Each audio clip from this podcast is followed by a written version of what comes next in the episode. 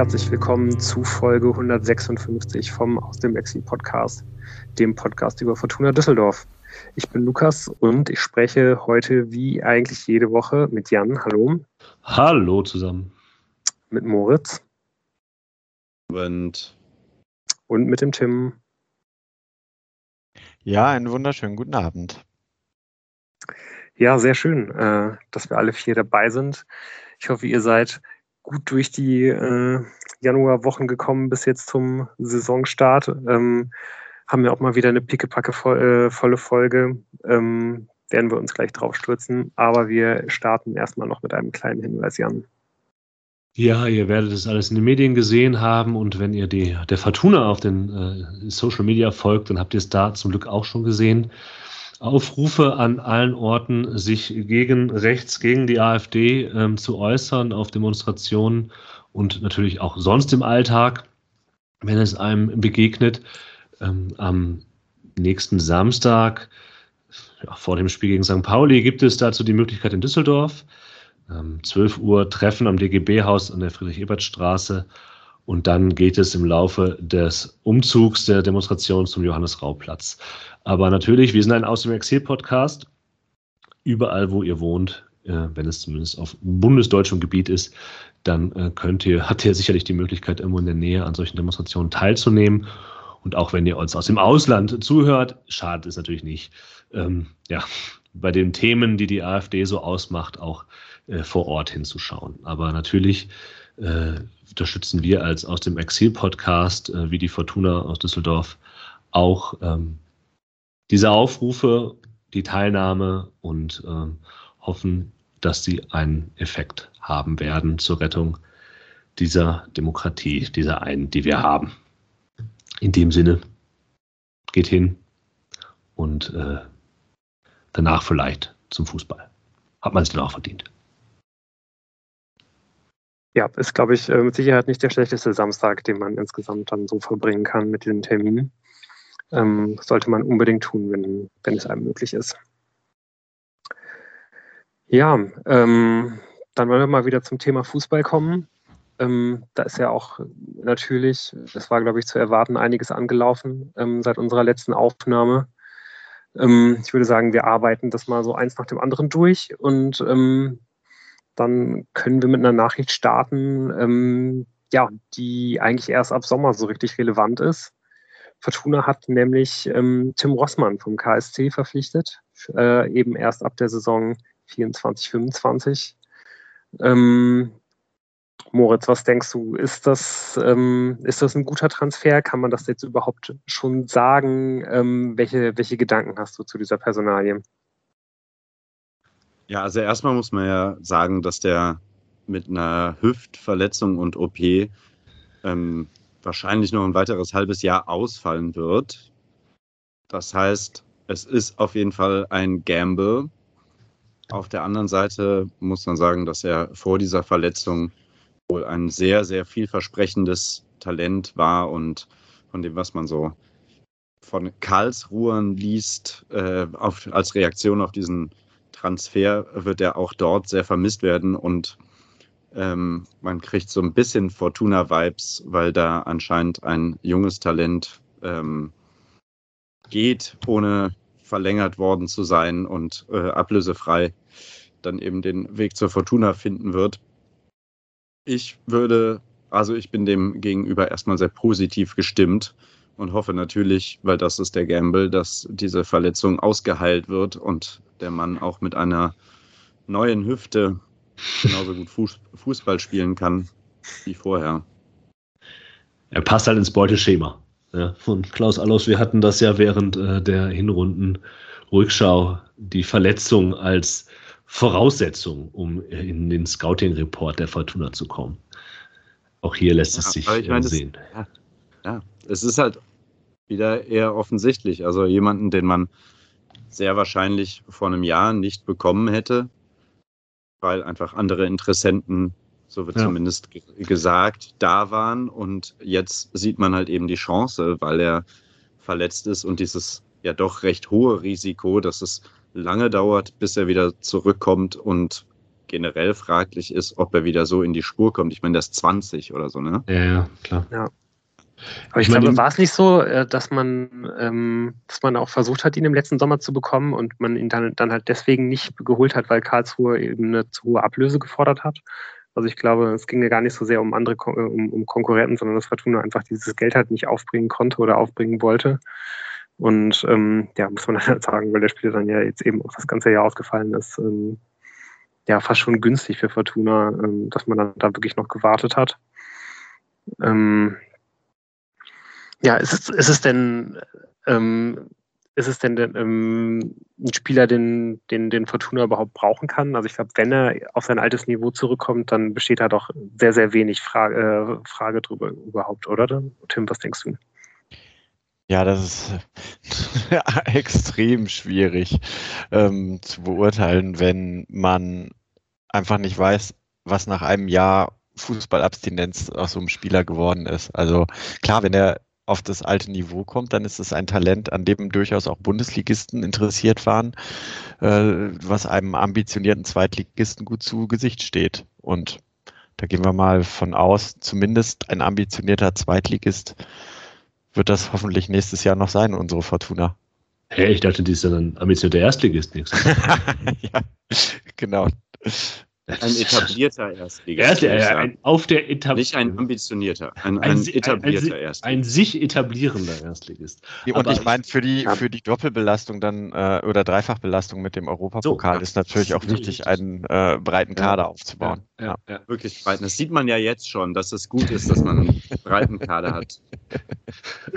Aber ich glaube, so ganz insgesamt kann man ja sagen, dass natürlich, wenn der Spieler halt nicht nur ein Projekt ist, sondern halt wirklich auch ähm, ähm, wirklich reingeworfen werden kann, ist es natürlich ein Spieler äh, wie, wie gemalt. Ne? Also einer für den linken Flügel, der, der schnell ist, ein Linksfuß, der halt auch vorne in der Sturmspitze sogar mal spielen kann. Ähm, ja, das ist natürlich ein Spieler, den wir wirklich auch äh, extrem vermissen, gerade im Augenblick. Ich glaube, wenn, wenn da jemand Solis ein bisschen entlasten könnte, ähm, ja, wäre das mit Sicherheit nicht so schlecht. Und ähm, ja, nicht zuletzt deswegen kann man ihm wirklich nur wünschen, dass, dass das jetzt eben mit dieser, mit der Operation funktioniert. Also ich finde es schon krass, gerade in so jungen Jahren ein ganzes Jahr mit einer Hüftverletzung auszufallen. Ich weiß zumindest in, in, in anderen Sportarten ist oftmals eine, entweder eine Leisten- oder eine Hüft-OP dann so die entscheidende OP, die dafür sorgt, dass ein Spieler, der ähm, sehr schnell war, ähm, dann ähm, ja halt einfach seine Geschwindigkeit dann verliert und dann eben dieses Attribut nicht mehr hat. Aber das ist, also ich kenne das aber ehrlicherweise eher ähm, von, von Spielern in den 30ern. Von daher will ich da jetzt gar nicht den Teufel an die Wand malen. Aber ich finde es auf jeden Fall bemerkenswert, dass man ähm, ja jetzt halt wieder auf diese Art Projekt geht, weil wir sehen es ja wirklich gerade, ihr habt es angesprochen, ähm, Fortuna hat wirklich großen Bedarf einfach nach verlässlichen Spielern, ähm, die, äh, die vielleicht gar nicht die allerhöchste Qualität haben, aber die einfach verlässliche Zweitliga-Profis sind, die wissen, wie der Hase läuft und die äh, äh, wissen, was sie tun müssen. Und ähm, da hat man dann halt jemanden, den man wirklich ganz gutsam wahrscheinlich wieder aufbauen muss und ähm, ja, und dann noch entwickeln muss, weil auch die, ich meine, so, so, so viel Talent, wie er haben mag, also auch die, die Einsätze, die er, glaube ich, bisher für Karlsruhe gehabt hat, da hat er jetzt auch äh, noch, noch, noch keine Bäume ausgerissen. Also von daher sind wir, sind wir, sind wir sehr gespannt. Du genau. hast dich eben kurz, ähm, kurz versprochen, der entlastet Christos Tolles natürlich nicht, der ersetzt ihn, stand jetzt.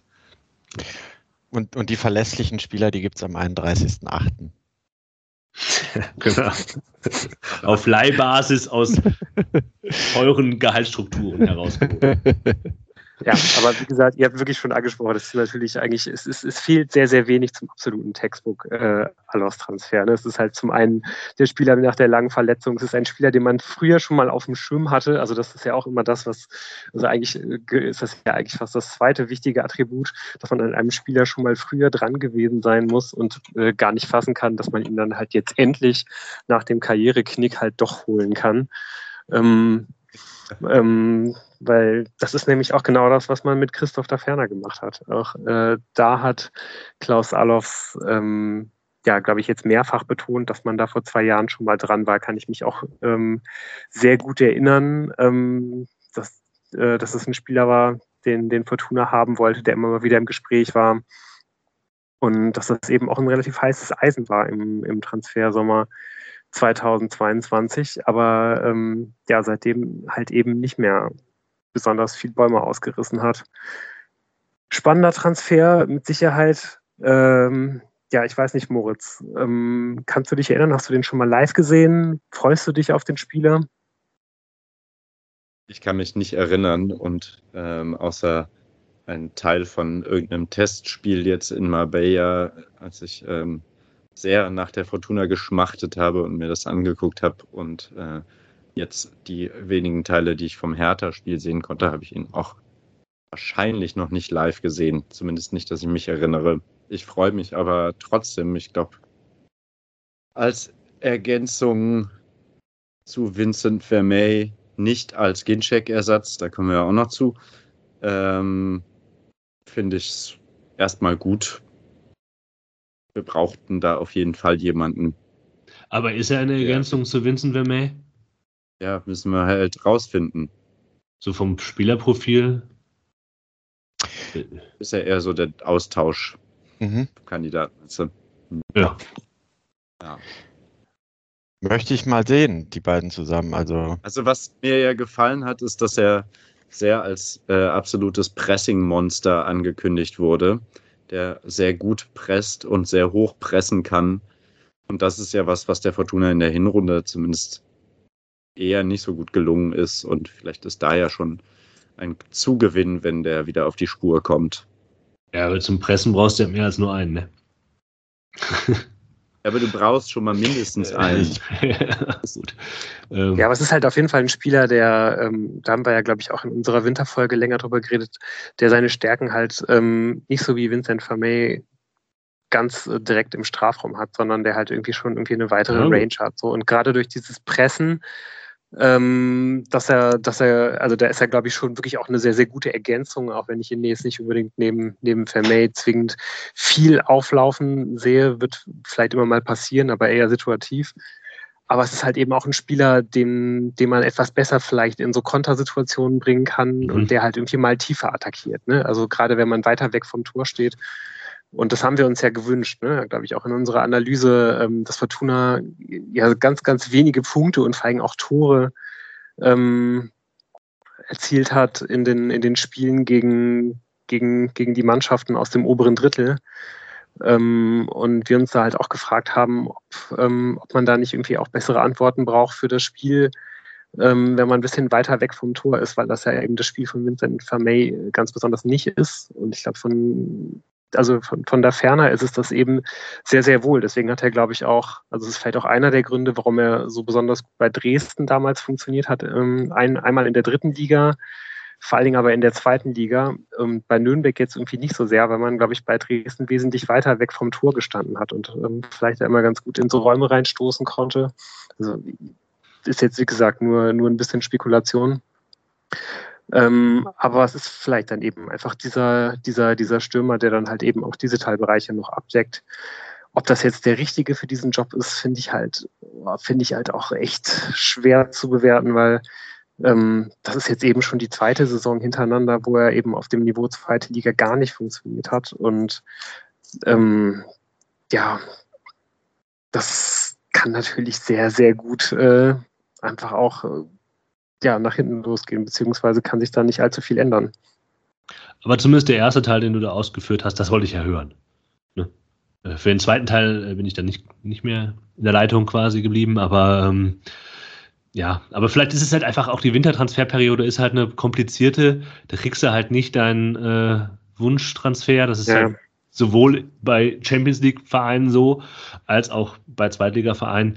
Das ist halt so, glaube ich, so ein klassischer Wintertransfer, die, da muss man nicht mal klar den Namen Klaus Allers erwähnen, den halt andere Vereine genauso machen, wo du halt hoffst, dass es funktioniert, weil das Profil, was du beschrieben hast, passt, weil es dann ergänzend ist und eben was reinbringen kann, was du benötigst.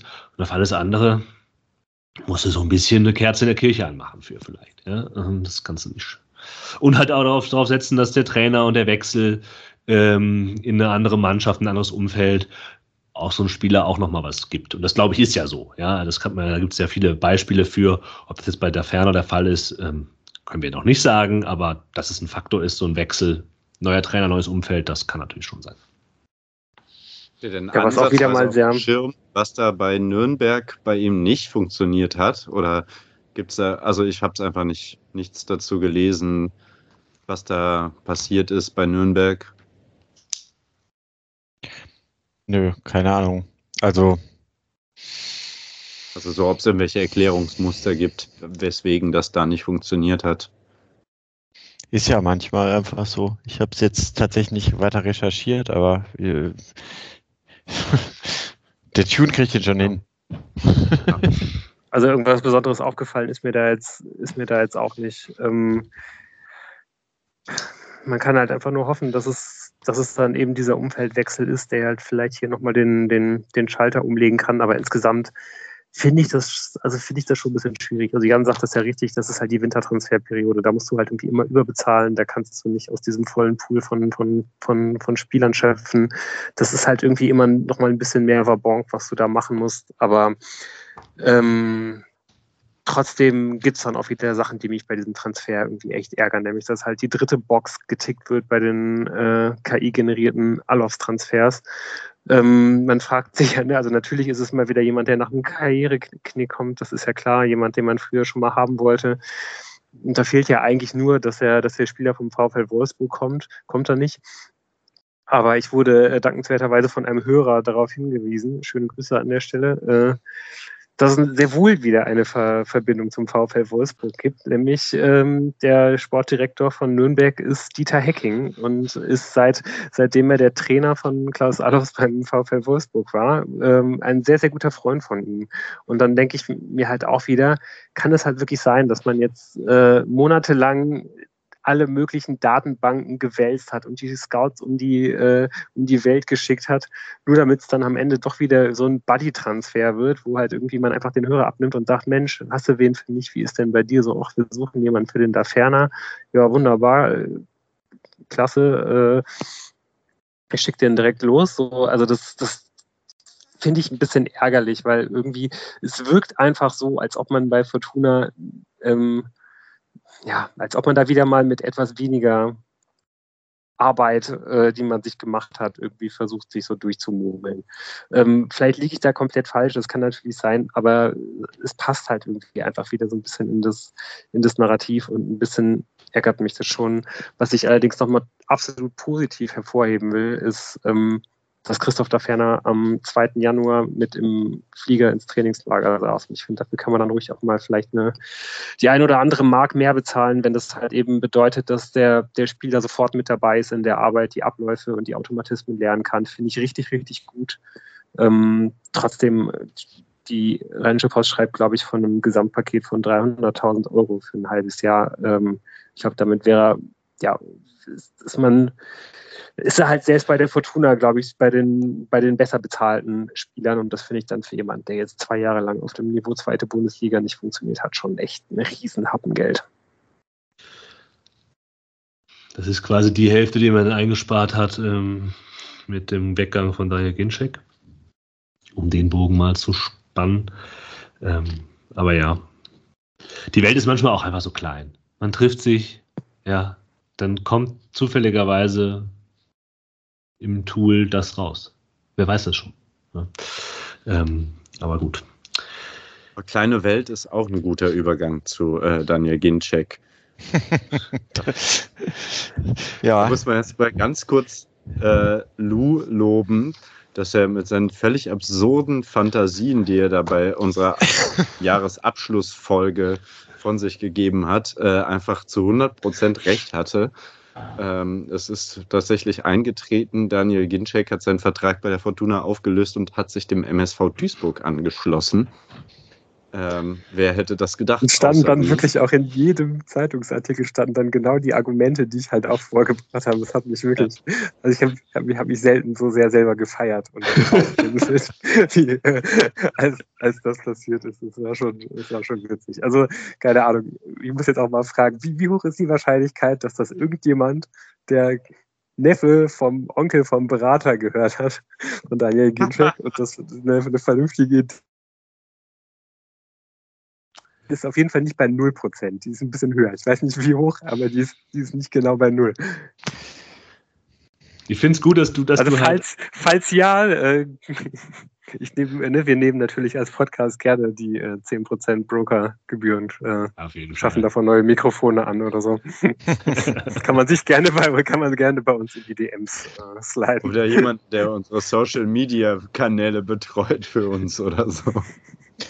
Ja, der MSV Diebsburg ist ja auch gerade auf so einem Trip, äh, dass man sich mit Namen probiert, äh, wieder auf die Fußballlandkarte zu katapultieren, die vielleicht äh, ihre Hochzeit äh, schon voll vor sehr langer Zeit hatten.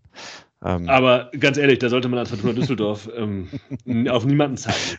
Ja, Verzweiflung, um halt in Ligen zu bleiben, äh, das ist nachvollziehbar und ich glaube, das Leid ist äh, dadurch nicht gemindert bei den Duisburg-Fans und Anhängern, die diesem Verein anhängen. Die sind auch sofort für 4-1 verdroschen worden beim TSV 1860 München bei Daniel Ginczeks erstem Pflichtspielauftritt für den MSV Duisburg.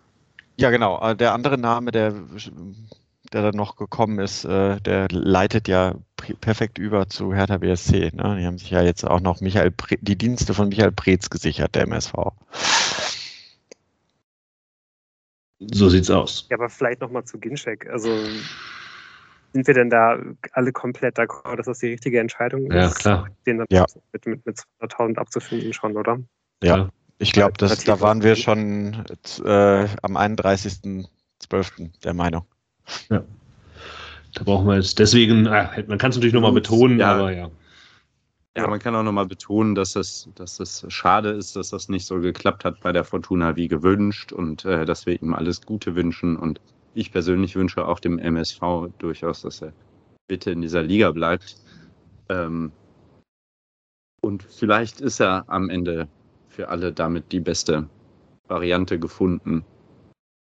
Ja, und vielleicht kann man auch irgendwie Gencheck nochmal kurz äh, danken, dass er zumindest halt auch in der, in der, in der etwas ähnlichen Situationen, zumindest ja am Anfang hat das ja dann doch einigermaßen gut funktioniert, als er gekommen ist, mitgeholfen hat, damals die Klasse zu halten. Und äh, das werden wir ja schon irgendwie auch alle in, in Erinnerung halten. Und ich finde, man, man kann es halt auch Daniel Ginczek wirklich hoch anrechnen, dass er jetzt halt das zweite Mal hintereinander äh, von einem ambitionierten Verein äh, zu einem Abstiegskandidat eine Liga runtergeht. So, das tun sich auch nicht alle an, sondern leben oft irgendwie auch ein bisschen einen einfacheren Weg. Also ja, finde ich, kann man, kann man ihm schon anrechnen. Genau. Der Übergang fällt, glaube ich, jetzt schwer von äh, diesem Thema äh, zum Hertha-Spiel, auf das wir jetzt schauen werden. Es war ja geplant, dass äh, zumindest drei von uns da sein würden vor Ort. Äh, einer war es, äh, Tim. Ja.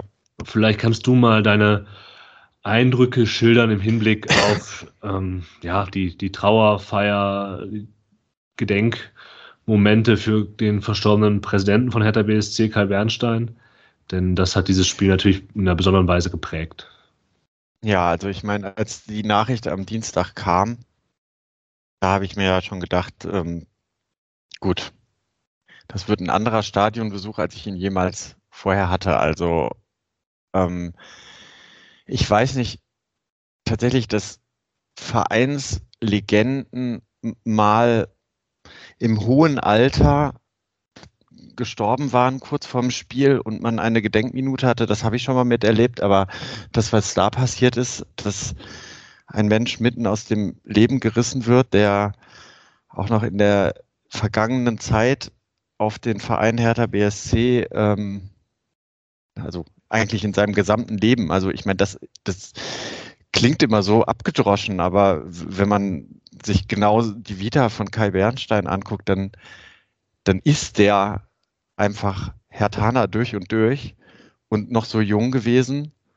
Und dass das im Stadion alles in den Schatten stellen wird. Und so war es halt auch. Also ich meine, die emotionalsten Momente an dem Tag waren ähm, für mich die Reden, die gehalten wurden, wo tatsächlich den ähm, Verantwortlichen, die dort sprechen durften, auch wirklich die Stimme gebrochen ist und man selber auch äh, Pipi in den Augen hatte. Also es war schon hoch emotional und irgendwie war es fast skurril, aber auf eine andere Art und Weise, weil man ja durch die Reden auch nochmal viel gespiegelt bekommen hat, was für ein Fußballverrückter im positiven Sinn Mensch Kai Bernstein auch war, war es auch gut dann, dass dann auch noch Fußball gespielt wurde, aber trotzdem hat natürlich ähm, ja diese die ganze Stimmung ähm, war traurig.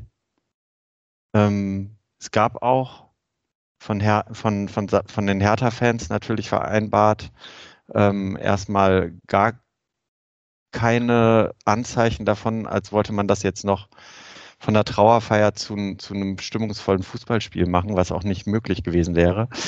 Und ähm, ist, als ich ins Stadion gekommen bin, da, da lief halt noch die, ähm, äh, die Trauerfeier aus der Kapelle innerhalb des Stadions. Da habe ich gar nicht so Gänsehaut gehabt, aber als dann die Verantwortlichen tatsächlich ähm, nochmal ihre Verbindung auch ähm, zu Kai Bernstein geschildert haben und der ja auch mit der Ultrakultur verwachsen war, so dass dann auch irgendwie auf Düsseldorfer Seite nicht nur aus Respekt zu Kai Bernstein, sondern auch aus dem Zusammenhalt der, der Ultraszenen ähm, diese Trauer greifbar war, habe ich auch ähm, gemerkt, dass das nicht so war wie sonst, Fußball im Stadion zu gucken. Also es war schon hoch emotional und es dauerte auch wirklich sehr, sehr lange, bis man gemerkt hat, ach ja, hier geht es ja jetzt auch noch heute um drei Punkte. Und das war gut so. Ja. Ja, ich, ich, ich habe es ja im Fernsehen gesehen und ähm, ich möchte nur kurz anfügen, ich fand es beeindruckend, ähm, wie, die, wie der Verein das gemacht hat. Also sehr würdevoll, auch, auch im Fernsehen hat man das, ist das rübergekommen. Ähm, das ist schon, also wenn man über Hertha spricht und dann immer über diesen Investorenscheiß und keine Ahnung, wie dieser Verein halt zugrunde richtet worden ist, halt äh, von, von Investoren und ne, so, man sieht halt dann, dass der, dass der, dass viel von einem Verein eben dann doch lebt. Und das hat mhm. Kai Bernstein verkörpert, wahrscheinlich wie kein anderer. Ja. Und diese, diese Trauerfeier hat das auch nochmal sehr deutlich gemacht, dass es eben um Menschen geht, die einen Verein ausmachen. Ja.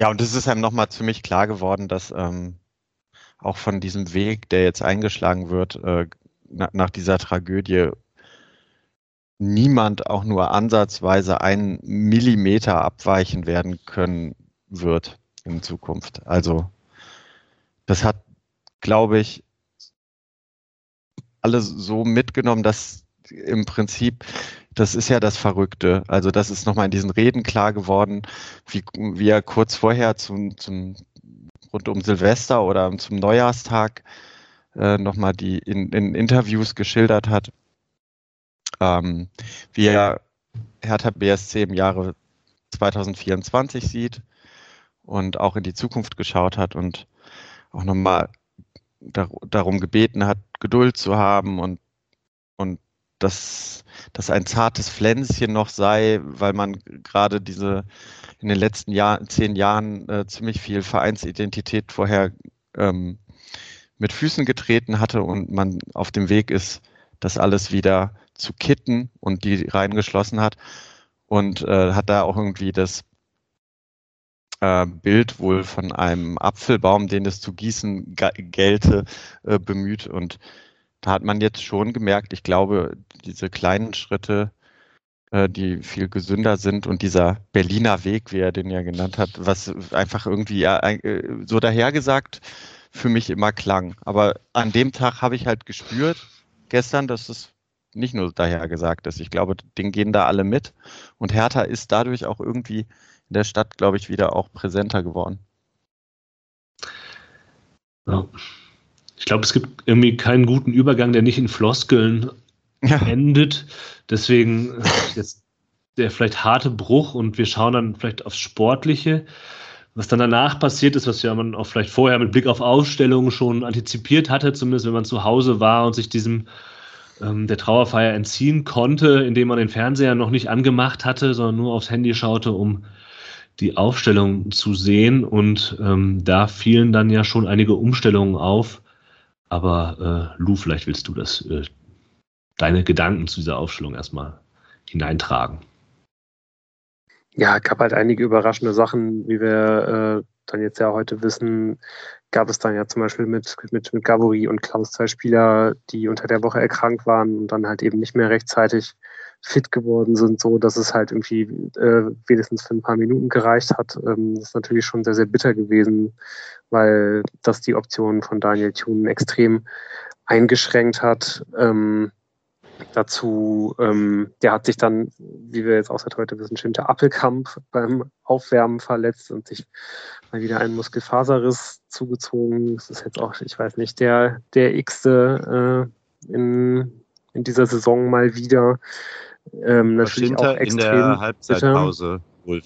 Schinter hat sich wohl in der Halbzeitpause ah, beim Aufwärmen okay. verletzt, wenn ich es richtig okay. erinnere ja, oder so rum.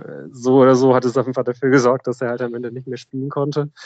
Und ähm, ja, halt, äh, und das ist eigentlich noch fast viel, viel bitterer, eben auch die nächsten Wochen nicht spielen können wird und damit ähm, ja, die, den, den, den personellen Engpass, den man ja hat, nochmal weiter verstärkt. Ähm, den, den hätte man auf jeden Fall sehr, sehr gut brauchen können. Richtig bitter. Und ähm, ja, das gleiche gilt halt eben auch äh, für, die, für die Verletzung von Jamie Siebert, die ähm, im Trainingslager, ich glaube sogar bei einem, bei einem, bei einem Testspiel, ähm, ja, halt entstanden ist. Jamie Siebert wird einige Monate ausfallen und ähm, ja, das ist natürlich einfach eine, eine, eine, Katastrophe. Also zum einen selbstverständlich wegen äh, dem, dem, dem dünnen Kader, das ist sowieso klar aber halt eben auch wegen diesem großen Schritt, den er diese Saison gemacht hat. Und ähm, ja, ich glaube, äh, wie, wie sehr er fehlt, haben wir jetzt halt gegen, gegen Hertha halt schon gesehen. Und das bedeutet halt eben, dass, dass die Fortuna eben auf der Innenverteidigerposition jetzt große Abstriche äh, machen müssen wird. Beim Thema Geschwindigkeit, beim Thema Zweikampf, beim Thema Physis und ähm, ja, und eben ganz, ganz besonders beim, beim, beim Thema Aufbauspiel. Und das heißt gar nicht unbedingt jetzt, ähm, dass halt Siebert so, so stark ist, den, den, den geraden Pass vom ersten ins zweite Spieldrittel zu spielen. Das ist gar nicht unbedingt das, was ich meine, sondern einfach in diesem, in, in diesem Aufbauen über die Innenverteidiger manchmal noch mit einem, mit einem Außenverteidiger oder Engelhardt dazu und eben Kastenmeier. Es geht halt dann in diesem, in dieser Aufbausituation darum, dass äh, oft dann eben Kastenmeier derjenige ist, der halt diesen, diesen wichtigen Ball ins, ins, äh, ins zweite Spieldrittel eben schlägt. Und da geht es dann eben darum, dass man halt vorher ihn, ihn exakt einbindet, dass der Ball da genau auf den richtigen, äh, auf die richtige Position am, am, am Fuß kommt, mit der richtigen Geschwindigkeit, mit der richtigen Schärfe und so weiter. Und das, das ist halt was, äh, was finde ich, äh, Jamil Siebert auf jeden Fall von allen Innenverteidigern bei der Fortuna mit Abstand am besten gemacht hat. Und das wird wahnsinnig fehlen. Und gleichzeitig muss man sagen, dass halt sein Ersatzmann, André Hoffmann, da ist das Timing ja vielleicht sogar ganz gut, weil er halt Zeit hatte, über die Winterpause sich äh, hier wieder reinzuarbeiten, aber er kommt halt aus einer langen Verletzungszeit wieder. Und äh, da wissen wir ja auch, wie lange es dauern kann, bis Spieler, die halt längerfristig verletzt waren, die längerfristig keine Spielpraxis bekommen haben, benötigen, um ja wieder Fuß zu fassen. Ne? Also prinzipiell von der Qualität würde ich sagen, ist André Hoffmann ein Ersatz, ein guter Ersatz, ja. Also ich würde Lus Einschätzung mit Jamie Siebert teilen. Ich würde ja auch mit dem gesunden Hoffmann würde ich aktuell mich immer noch Siebert ähm, ihm vorziehen, aber ne, auf dem Papier kein schlechter Ersatz. Die Vorgeschichte ist natürlich aber ein Problem. Ja, und da muss man hoffen, dass er es äh, schafft, schnell äh, Fuß zu fassen. Vielleicht, ähm, ja, wir haben ja noch, ne, die, Felix Klaus hast du schon genannt, mit Niemetz und Oberdorf. Diese rechte Seite der Fortuna, das würde ja auch so ein bisschen, vielleicht gehen wir dann ins Spiel rein, diese erste Halbzeit auf jeden Fall, ähm, würde ich sagen, prägen und dann in der zweiten auch noch ein Faktor sein, dass die ja eigentlich spielstärkste Seite oder halt auch ja im Spielaufbau, Spiel in der Spielorientierung immer dominante Seite der Fortuna über die letzten Jahre halt mit zwei Spielern besetzt sind, die vielleicht auch gerade im Zusammenspiel nicht gut harmonieren würden. Ähm, das, glaube ich, konnte man vorher schon erahnen. Und wenn man äh, sich dann das Spiel angeguckt hat, vor allem diese erste Halbzeit, äh, hat man es eigentlich auch bestätigt bekommen. Äh, interessanterweise ist eben, hat sich nämlich nicht so viel in der Spielanlage verändert. Die Fortuna hat nämlich fast die Hälfte der Angriffe weiter über rechts ähm, gefahren. Ich, also man kann das ruhig nochmal nennen, ne? das ist eine Statistik, die wirklich krass ist. Ne? Man hat 48 Prozent der Angriffe ja. über rechts gemacht und nur 21 über links. Und links hast du halt mit äh, Joa und Solis äh, zwei, zwei Spieler, die wirklich den Unterschied machen können. Und rechts hast du halt, äh, wie du schon gesagt hast, eben Oberdorf und Imetz, wo man sich halt schon vor dem Spiel fragen äh, konnte und eigentlich auch musste, wie, wie, wie das funktionieren soll im, im Zusammenspiel. Und ich finde, man kann da eigentlich auch noch André Hoffmann echt noch mit dazu nehmen der ja dann auch der, der, der Innenverteidiger von der rechten Seite ist, der, der da halt das Spiel auslöst. Und ich finde das äh, deswegen eigentlich umso bemerkenswerter. Äh, zum einen, weil man ja eben schon vor dem Spiel erwarten konnte, dass, dass das wahrscheinlich nicht so allzu gut funktionieren würde. Äh, und wenn man es dann eben auch sehr, sehr schnell gesehen hat, dass es nicht gut funktioniert in der ersten Halbzeit, äh, dass man dann trotzdem eigentlich äh, absolut die ganze Zeit weiter diesen Weg gegangen ist. Das scheint irgendwie, wie heißt das bei, so wie heißt diese eintrainierten Bewegungen, die man so drin hat, die man ganz schlecht raus, diese Routinen, die kriegt man nicht raus. Habt ihr mal gesehen, wie viele Pässe Jonanim jetzt in den 81 Minuten, die er gespielt hat, äh, geschlagen, gespielt hat? Gespielte Pässe? Sieben okay. Stück. Hm. Ja, also der war halt bis auf äh, einen, einen, einen kurzen Moment in der, äh, in der zweiten Halbzeit einfach kaum, kaum ins Spiel eingebunden. Ähm, also vor allen Dingen bindet er halt einfach danach schwer Spiele ein. Ne? Also ich glaube, gesucht wird er, wird er ja doch irgendwie immer mal wieder. Aber die Situation, es, das ist dann eben so, dass wenn, wenn er halt eine Situation nicht mit, äh, mit einem Torschuss abschließt, dann, dann ist der Ball eigentlich meistens wieder weg, wenn er ihn bekommt. Aber ich finde, man, man kann halt auch ruhig, äh, ja, also man, man kann ihn jetzt natürlich viel kritisieren, aber er hat zumindest einiges versucht in der ersten Halbzeit. Ähm, ich fand eigentlich noch viel, viel eklatanter, wie sehr Zulis in der Luft gehangen ja. hat in der, in der ersten Halbzeit. Ja. Also der hat ja einfach bis natürlich dann diesen, ja, auf diesen Moment, in der, wo dann das 1 zu 1 fällt. Und da kommen wir dann ja auch noch später zu, wie sehr das eigentlich aus dem Nichts äh, letztendlich passiert. Aber ich habe mich irgendwann gefragt, so, was ist denn eigentlich mit dem? Hatte der überhaupt schon einen Ballkontakt? Also das war, das war ja fast aberwitzig, wie sehr, wie sehr der nicht stattgefunden hat. Es gab so eine Situation mit ihm, die fand ich für das Spiel der Fortuna insgesamt in der ersten Halbzeit sehr ausschlaggebend. Was die Fortuna schon häufig ausgelöst von Emma Ioa geschafft hat, waren halt Ansätze zur Verlagerung durch die Mitte zu spielen, halt durch das Spieltage, spielstarke Mittelfeld einzubinden. Das wirkte für mich halt eben auch geplant, ja, also von den Außen nach rein und dann wieder raus. Und da gibt es eigentlich dann auch häufiger technische Mängel, die dann halt diese Ballstaffetten unterbrechen.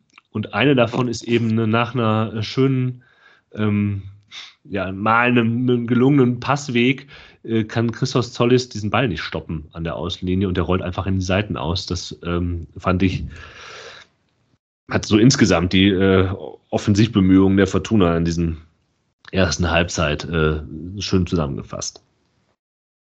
Weil Hertha natürlich auch einfach, ja.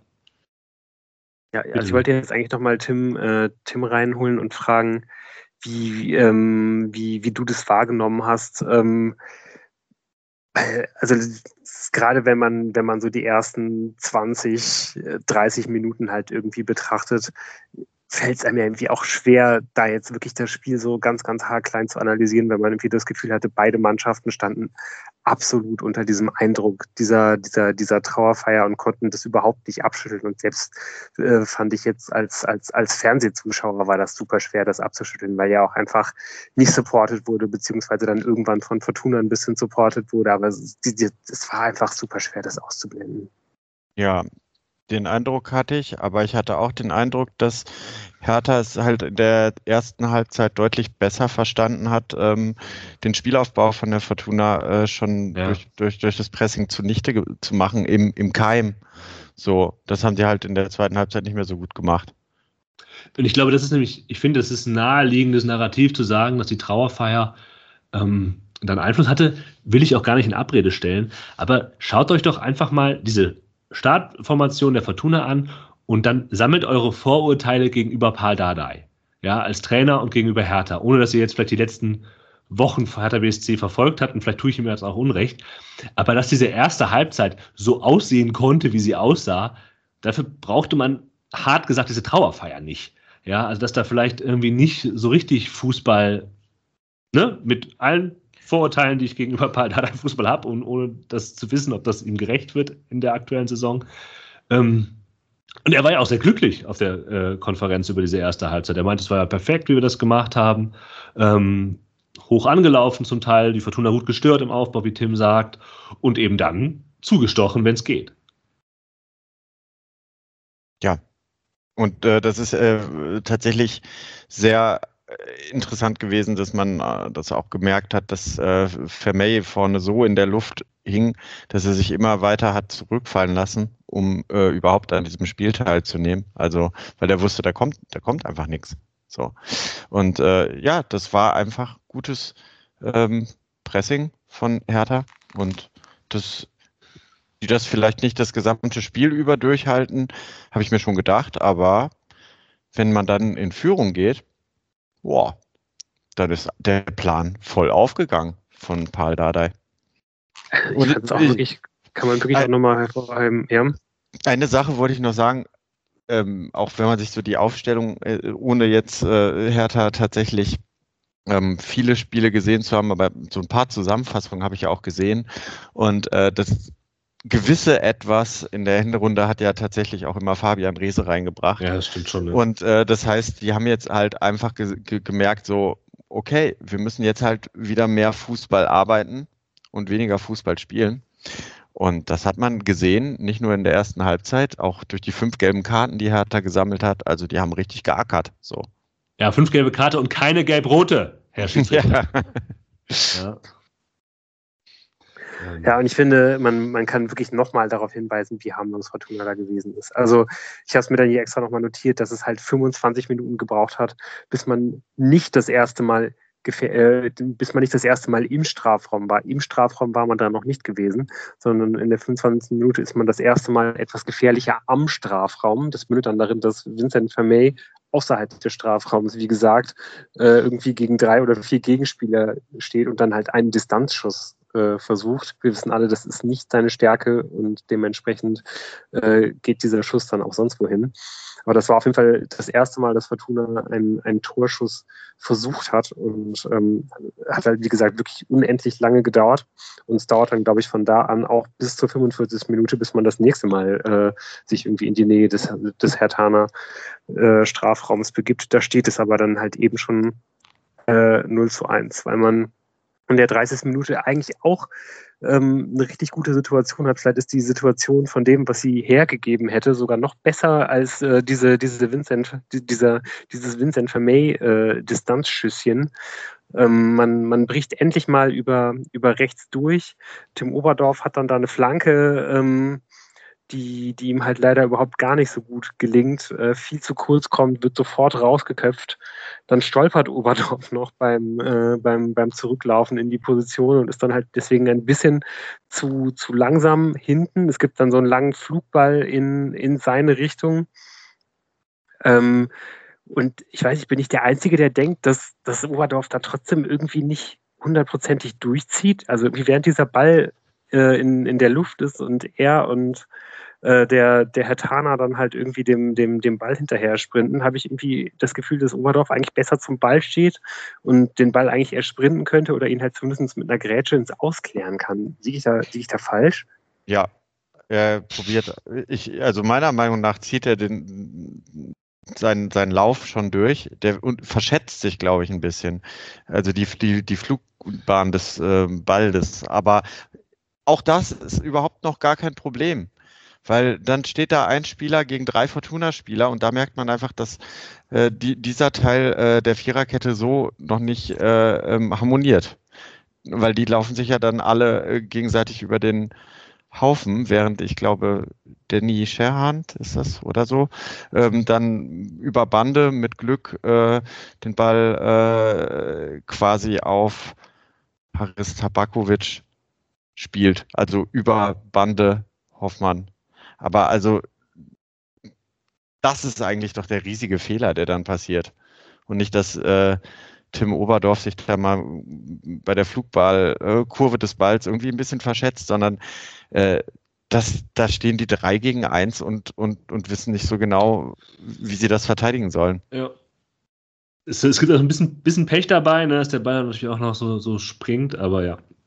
Aber das musst du trotzdem verteidigen. Ja, klar, ja, nee, du hast vollkommen recht. Und dann, dass natürlich äh, Tabakovic halt diesen, weißt du, weißt du ja, ne? Ähm, mhm. Ja, also viel, viel schneller hätte er ihn, glaube ich, nicht mehr in den Winkel ballern können. Äh, voll spannend. Ja. Ähm, war dann gut gemacht. Ja, generell ist es, glaube ich, ja. dann ja, ja, absolut. Also es ist wirklich äh, ein, ein, Stürmer, wie man, ich, äh, wie man äh, ihn sich wahrscheinlich am liebsten backen würde. Ne? Also fand ich auch äh, sehr beeindruckend zu sehen. Und ähm, der hört ja dann in dem Augenblick nicht auf, gefährlich zu sein, sondern hat dann eben auch noch weitere äh, Chancen, weil einfach die in, in dieser Phase Fortuna wirklich komplett am, am, am Schwimmen ist. Wirklich nur, glaube ich, eine Minute nach diesem Tor äh, gibt es dann nochmal, gibt es wieder einen, einen, langen Flugball, der lange in der Luft ist in den, in den Fortuna Strafraum. Hoffmann verschätzt sich da komplett, äh, so dass halt Tabakovic aus kürzester Distanz an den Ball kommt. Ähm, und Hoffmann kann dann in höchster Not noch mit einer richtig guten Gräte äh, seinen eigenen Fehler wieder ausbügeln.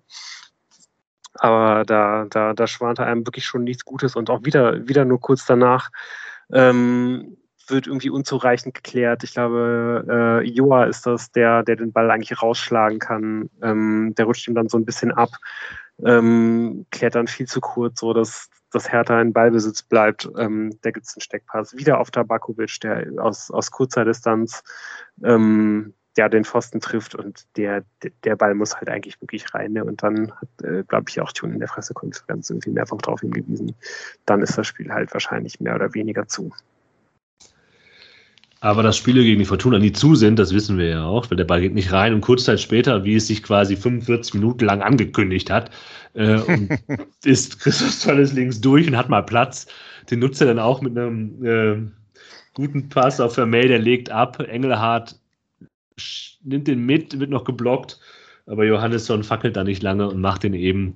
Ähm, eigentlich, äh, Tim, war es ein Spieltag für dich. Fernschusstore, ja, ähm, haben wir gesehen an diesem äh, Tag. Und Johannesson macht den zweiten äh, Treffer, der per Fernschuss ins Tor geht. Äh, ja, nimmt man dann halt so mit, würde ich mal sagen. Ne? Äh, verdient war das zu dem Zeitpunkt nicht, aber danach fragt ja eigentlich auch keiner. Und ähnlich wie bei Appelkamp am, am letzten Spieltag gegen Magdeburg, auch da war ich wieder ziemlich überrascht, dass es jetzt sein erstes Saisontor gewesen ist in der Liga, wohlgemerkt. Weil hat er ja schon das ein oder andere gemacht. Deswegen hatte man das, glaube ich, gar nicht so auf dem Schirm. Aber auch da würde ich sagen, da ist auf jeden Fall noch, noch, noch Luft nach oben. Das kann einen ja auch ein bisschen optimistisch stimmen, vielleicht für die restlichen 16 Spiele. Da geht auf jeden Fall noch was, weil ähm, ja, Tor, ein torgefährlicher Spieler ist er ja an sich eigentlich schon.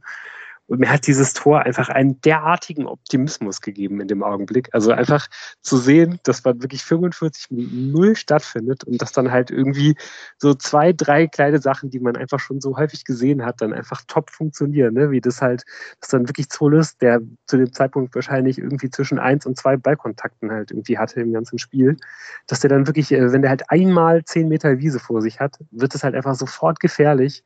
Und wer May, der dann halt den Ball im, im, im Strafraum da wieder erst abschirmt und dann irgendwie wieder ablegen kann. Ähm, das sieht irgendwie immer so halb unbeholfen aus, aber am Ende ist es halt einfach immer gefährlich und du kannst halt da irgendwie was rausholen.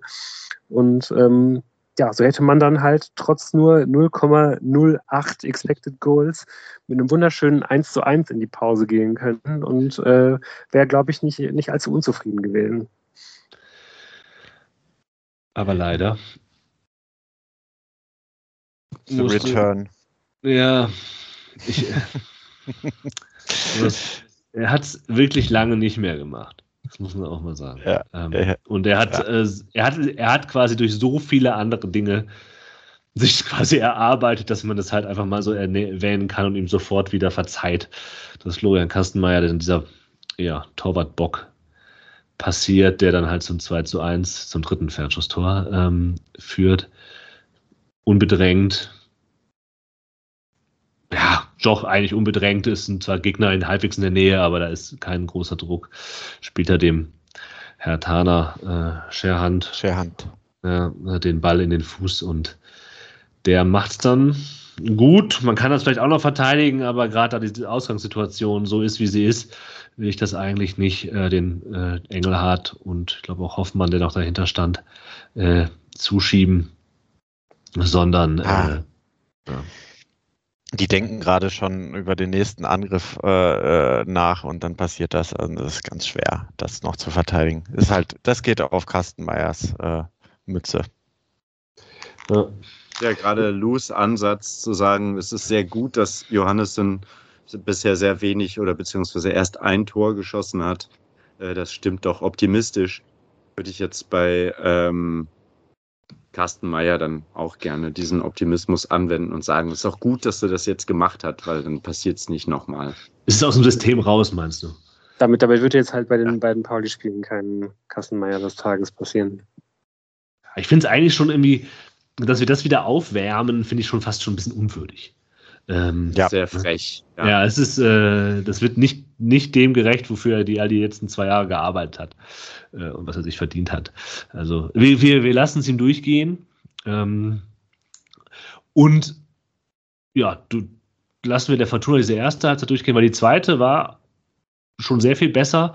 Pardadei, ähm, ist Laune, die ja immer schwer zu lesen ist, auf der Pressekonferenz, äh, wurde auch sehr viel schlechter, weil er meinte, dass man quasi das, was man sich in der ersten Halbzeit erarbeitet hat, aus der Tana sich dann in der zweiten Halbzeit durch Undiszipliniertheiten wieder, äh, wieder zunichte gemacht hat. Und er hat das so schön äh, gesagt, quasi, wenn der, solange der Außenverteidiger der Hertha auf der, der Trainerseite lang lief, haben die sich brav an das gehalten, was der Trainer von ihnen wollte, weil er sie nämlich quasi parallel gecoacht hat. Und sobald sie aber auf der anderen Seite waren, wo kein Trainer auf sie aufpasst, da haben sie Unfug gemacht.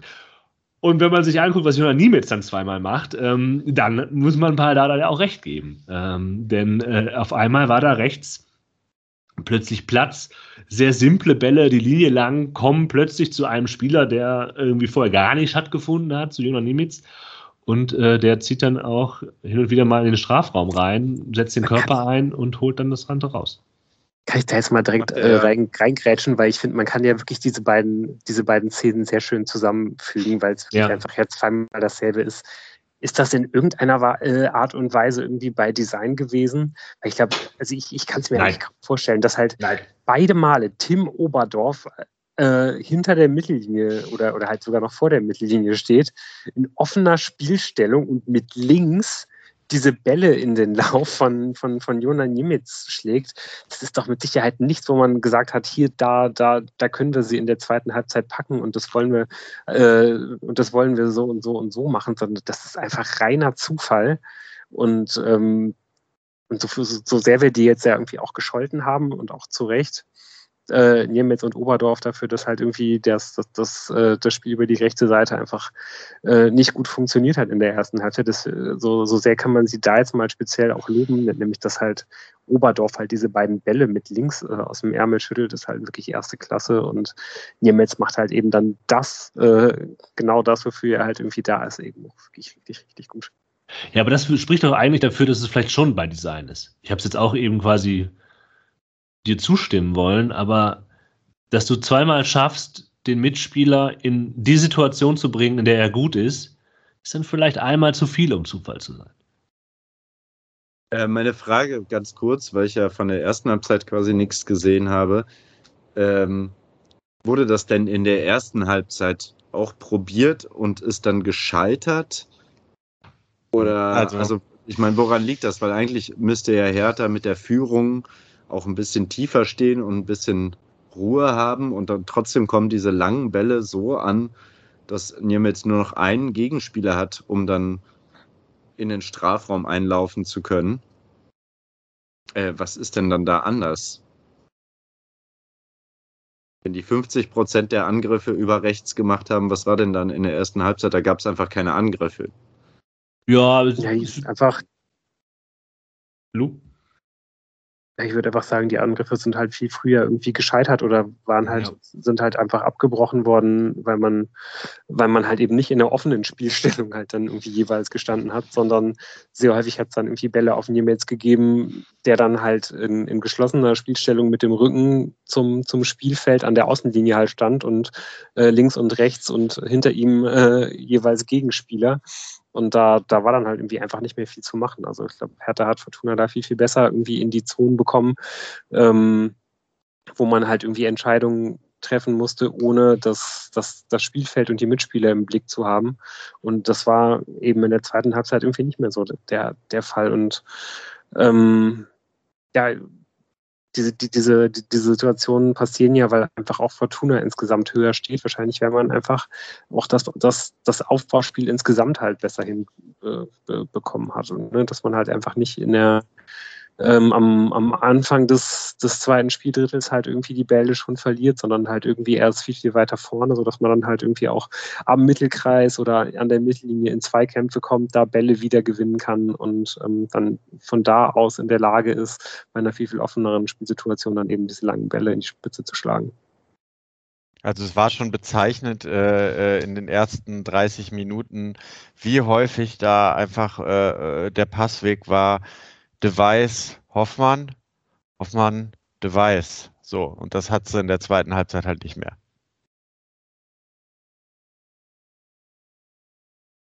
Ja, und insgesamt kommt die Fortuna einfach besser rein. Das, das braucht man vielleicht auch mal durch Momente des 2-2. Kurz darauf, ja, die gleiche Situation nochmal, Luz hat gesagt, dann verschießt Zollis auch ein bisschen mit Ansage. Ähm, ähm, mit sowas von Ansage. Ich muss ganz ehrlich sagen, äh, ganz grauenhafte äh, äh Beobachtungen in der, in der Kurve. Ähm, nachdem äh, Zolles ja beim 2 zu 2 dann über die Bande gesprungen ist und zu den Fans gerannt ist, was man da halt so macht im Berliner Olympiastadion, ähm, hatten das anscheinend viele für ihr Familienalbum äh, noch nicht äh, auf Video gebannt und zückten dann vor dem zweiten Elfmeter schon mal vorsorglich das Handy und es war so mhm. mit Ansage, dass da dieser Ball nicht reingehen würde. Also da wurde mit dem Handy wurde quasi der Sieg gejinxt. Ja, ja, ja. ja. ja. Ob es dann Sieg geworden wäre, mal dahingestellt ja, also Elfmeter ja, daneben. Und vielleicht sollte man auch noch mal erwähnen. Ja, ist egal. Ja, mhm. also muss man wirklich schon sagen, also ich glaube, das ist schon, das ist einfach sehr, sehr ärgerlich, dass dieser Elfmeter halt nicht reingegangen ist. ähm, und ich war mir da im Gegensatz zu euch eigentlich relativ sicher, dass er den macht. Ich war wirklich, äh, also ich, ich habe eigentlich sehr, sehr großes Vertrauen bisher zu Zollis gehabt bei seinen Elfmeterversuchen. Ähm, ähm, und ich finde, man kann schon auch mal irgendwie noch mal ein Wort dazu verlieren, dass dieser dritte Elfmeter, auch wenn die Situation eigentlich genau dieselbe ist wie beim, äh, wie beim ersten Elfmeter, ähm, das ist nicht ganz so ein glasklarer Elfmeter. Nee, das ist halt kein Elfmeter. Wie der, Wobei ich auch darüber sagen muss, also ich, ich, muss jetzt, ich muss jetzt aber, also man kann jetzt auch nochmal ein lobendes Wort über den, äh, über den VAR verlieren. Weil ähm, ich war mir eigentlich fast sicher, dass dieser Elfmeter noch zurückgenommen wird. Es war aber eben keine klare Fehlentscheidung. So viel Kontakt war dann halt eben auch schon da. Und ähm, von daher war das dann, finde ich, anhand der Statuten die richtige Entscheidung, dass der Elfmeter halt nicht zurückgenommen wurde. Also es war halt Quatsch in, ja. oder Quatsch ist vielleicht auch ein zu großes Wort, aber es war, glaube ich, es war einfach nicht, nicht, nicht richtig, den, den zu pfeifen. Das hätte man einfach weiterlaufen lassen sollen. Oder Moritz, ich weiß nicht, was das, hat ja, ja, aber es gab, also ich habe schon das, ich denke schon, dass Nimitz da eben auch dran gehindert wird, nicht nur abzuschließen, sondern auch Vermey anzuspielen, äh, der in sehr guter Position eingelaufen ist und frei steht. Ich meine, das ist beim zweiten. Vielleicht verwechsel ich die jetzt auch. Also ich hatte bei beiden Elfmetern das Gefühl, das ist definitiv keine grobe Fehlentscheidung, äh, sondern es gibt sehr gute Argumente dafür, diesen Elfmeter zu geben. Ja, aber in Folge ja. dieses verschossenen Elfmeters äh, äh, glaubt dann eigentlich erstmal weiter, dass Fortuna, sag ich mal, das Spiel auf ihre Seite gezogen hat. Ähm, ist, man bleibt feldüberlegen, ohne zwingend zu werden, würde ich es mal nennen. Ähm, er spielt sich dann auch in der 66. Minute die erste Ecke was halt auch sehr bezeichnend ist für den, für den Tag. Und dann irgendwann kommt so eine Phase, wo ich mir sage, hm, okay, jetzt brauchst du mal Impulse von außen. Und das lange Warten auf äh, Schinter Appelkamp ist zum Beispiel dann bei uns äh, auf der Tribüne gewesen. Und jetzt wissen wir ja, warum er nicht gekommen ist. Wir hoffen ja, auch, dass das nicht ein Dauerthema wird. Ja, und ich habe halt, ich, mir war ja auch nicht unbedingt klar, warum Felix, ob Felix Klaus nicht doch noch ein paar Minuten spielen kann. Mm, mm. Ich habe halt gedacht, den musst du bringen. Ja. Also das war so der offensichtliche Wechsel. Und ich bin ja eigentlich innerlich gestorben, als dann halt Jastremski für Nimitz äh, ähm, eingewechselt wird, weil dann damit war mir halt klar, okay, der kommt einfach ja. nicht mehr. Ja. ja und du ähm, nimmst den gleichen Spielertyp nur mit einem anderen starken Fuß äh, für die Position.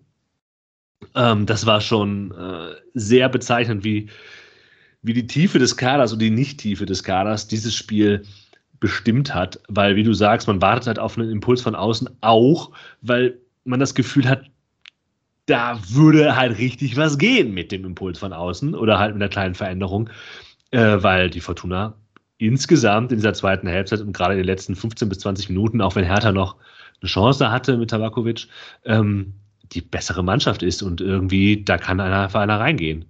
Mhm. Ja, deutlich. Ne? Also ich finde auch, dass man einfach gesehen hat, dass halt Hertha gar nicht mehr hinten rausgekommen ist. Die waren halt stehen K.O., obwohl die halt die fünf Wechsel voll ausgeschöpft haben und halt eben auch schon viermal gewechselt haben, bevor Fortuna das erste Mal gewechselt hat. Ähm, unter anderem ja auch deswegen, weil die halt schleunigst äh, all ihre gelb gefährdeten Spieler irgendwie mal rausnehmen äh, mussten, gelb-rot gefährdeten Spieler, meine ja. ich. Also da waren ja schon ja eine, einige sehr kurz vor dem Platzverweis. Hertha halt ja wirklich dann auch ähm, gerade ab Mitte der zweiten Halbzeit schon echt äh, viel Härte ins Spiel gebracht oder Klammer auf, rumgetreten, Klammer zu. Ähm, und ich, ich fand halt auch, dass, dass man eigentlich das Gefühl hatte, dass, dass in dem Spiel halt wirklich extrem äh, noch was geht. Und da jetzt auch mal die Frage an dich, Tim. Ähm, du hast da ja auch nochmal ganz besonders auf das ähm, auf das Pressing der Herthaner in der ersten Halbzeit hingewiesen und ähm, darauf, dass du dich halt schon gefragt hast, ob Hertha das komplett über 90 Minuten durchgehen kann. Ähm, das kann man ja oft mit so einem Stadion-Eindruck noch ein bisschen besser irgendwie einschätzen. Hattest du das Gefühl, dass ähm, das Fortuna einfach überlegen war oder war Hertha wirklich einfach äh, stehen K.O., weil die, weil die zu viel investiert hatten, vielleicht gerade zu Beginn des Spiels? Hm, so, so, so ein bisschen erklärt beides zusammen, das Ganze, würde ich sagen. Also ich hatte tatsächlich in der ersten Halbzeit den Eindruck, Fortuna ist sich noch nicht ganz so sicher, ähm, wo, wo sie jetzt hier in der Rückrunde anfangen. So. Und äh, nachdem dann einige äh, paar Staffetten auch geklappt haben und gleichzeitig das Pressing aber von Hertha nicht mehr so aggressiv war, hat man auch zu so einer gewissen Ballsicherheit wieder gefunden und zu so einem gewissen Selbstverständnis, ey, wir können wir können eigentlich noch kicken und wir können halt auch mit äh, Rückstände wieder aufs 2 zu 2 ähm, stellen. Ähm, ich hatte dann schon äh, äh, Sorge, als die ganzen Gelbgefährdeten rausgegangen sind, dass jetzt noch weiter dazwischen gesetzt wird. Aber trotzdem hatte ja Hertha dann doch noch zwei Torabschlüsse. Also sie sind dann doch noch mal mit Nadelstichen am Ende nach vorne gekommen mit, mit langen Bällen, so wie sie es in der ersten Halbzeit auch gemacht haben. Also mir war das dadurch, dass äh, man halt von der Bank nicht reagieren konnte wie Hertha, am Ende dann zwar eine deutlich bessere zweite Halbzeit von Fortuna, sodass das Unentschieden auf jeden Fall auch am Ende verdient war. Aber das Spiel hätte in beide Richtungen noch kippen können. Also auch äh, der Tabakovic hat nochmal ja, aufs Tor ge ge geschossen. Also ich fand schon, dass es dann am Ende ähm, trotz des verschossenen Elfmeters, man muss den Pfostenschuss von Hertha aus der ersten Halbzeit nehmen, äh, ein verdienter äh, Punkteteilung war. Ja, aber du kannst dann halt, ne, wie in der ersten Halbzeit, da hat Fortuna sich das Tor halt auch nicht verdient. So diesen 3-2-Siegtreffer, ne, der Ferner kommt in der 85. gefällt mir dann ja. ein paar Minuten, die er spielt, auch recht gut. Hat ja auch diese sehr gute Verlagerung auf Zollis, der dann ja vor vorbeischießt, ähm, der eben nicht den Robben-Move macht, wie er sonst macht, sondern halt den linken Fuß nimmt mhm. und äh, damit vorbeizieht. Ja, ähm, aber ja, Ja, das ist schon auch wirklich eine große, eine große Chance. So, ja, ne? Also Chance. ich bin auch hier ehrlicherweise schon aufgestanden, ja. weil ich halt dachte, okay, Zolles macht das Ding rein, auch mit links. So, ne? Also das ist, ist wirklich ein guter, guter Steckpass von, von der Ferne, genau in den Lauf. Hertha lässt sich da wirklich einfach nochmal auskontern in der 90. Minute. Und ah, also so einer von den beiden Dingern, also entweder das oder der Elfmeter-Ding, sollte man irgendwie dann schon machen. Aber und dann gehst du halt da mit einem Sieg nach Hause, was wirklich ganz fantastisch gewesen wäre. Aber ich glaube, Tim hat halt absolut recht, wenn man halt sagen kann, ähm, natürlich geht man da irgendwie jetzt als, als Fortuna-Fan so ein bisschen raus und denkt sich, scheiße, Mann, wir hätten das Spiel am Ende wirklich zumachen können. Aber insgesamt geht, glaube ich, das 2 zu 2 in Ordnung. Ich, denke auch. ich würde jetzt noch gerne kurz fragen, äh, weil ich die interessante Frage bei dem, was wir gerade gesagt haben, äh, der Klaus muss noch reinkommen und Schinter fehlte. So, warum hätten wir uns denn gewünscht, dass die reinkommen? Und was hat da eigentlich gefehlt, was wir uns von diesen beiden erhofft hätten? Ja, Ballsicherheit und Technik und ein Pass spielen. So, genau. Ja. ähm, richtig, weil es sehr viele Ungenauigkeiten gab. Tim hat recht, es gab, also so schlimm war wahrscheinlich wie in der ersten Halbzeit die äh, Ballsicherheit nicht, aber ich habe ja nur die zweite Halbzeit gesehen und da sind genau diese Sachen einfach so eklatant aufgefallen, dass immer wieder technisch etwas anspruchsvollere Bälle ähm, ja, verloren gegangen sind. Und dann fand ich aber noch irgendwie interessant oder beziehungsweise auch habe ich da das Gefühl gehabt, da fehlt jemand, auch wenn es nominell mit Johannesson eigentlich den Spieler gab, der so eine Verbindung von Tanaka, Engelhardt in die Spitzen gibt. Ich hatte äh, das Gefühl, und vielleicht hat das im Stadion anders gewirkt, aber dass Tanaka und Engelhardt relativ eng beieinander waren und dann aber im Prinzip die ganze Offensive der Fortuna ungefähr auf der Höhe des 16ers sich breit aufgefächert hatte. Und ich hatte das Gefühl, dass im Zentrum einer fehlt, der eben anspielbar ist und der dann diese Verlagerung vielleicht von etwas näher am Strafraum auch machen kann. Hattet ihr das Gefühl auch? Also, weil für mich war da ein viel zu großer Platz zwischen Engelhardt, Tanaka und eben dieser äh, Reihe aus Vermey, Johannesson, äh, Ziolis und Niemetz und dann gegebenenfalls sogar mit Außenverteidigern.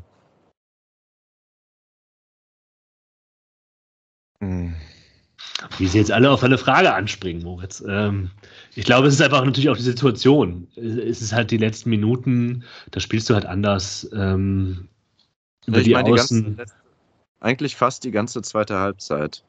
Ja, da, ich finde, hat, finde, finde fand eigentlich, dass die Anbindung zwischen Vorderreihe und Mittelfeld in der ersten Halbzeit das viel größere Problem war. Ja, also da waren die, die, von dir beschriebenen Lücken halt so gigantisch äh, und ja. problematisch und wurden nicht überspielt. Das ist vielleicht der, der, Eindruck, der eben dadurch kommt, dass du in der ersten Halbzeit nicht das gesehen hast, äh, wie es halt noch hätte anders aussehen können.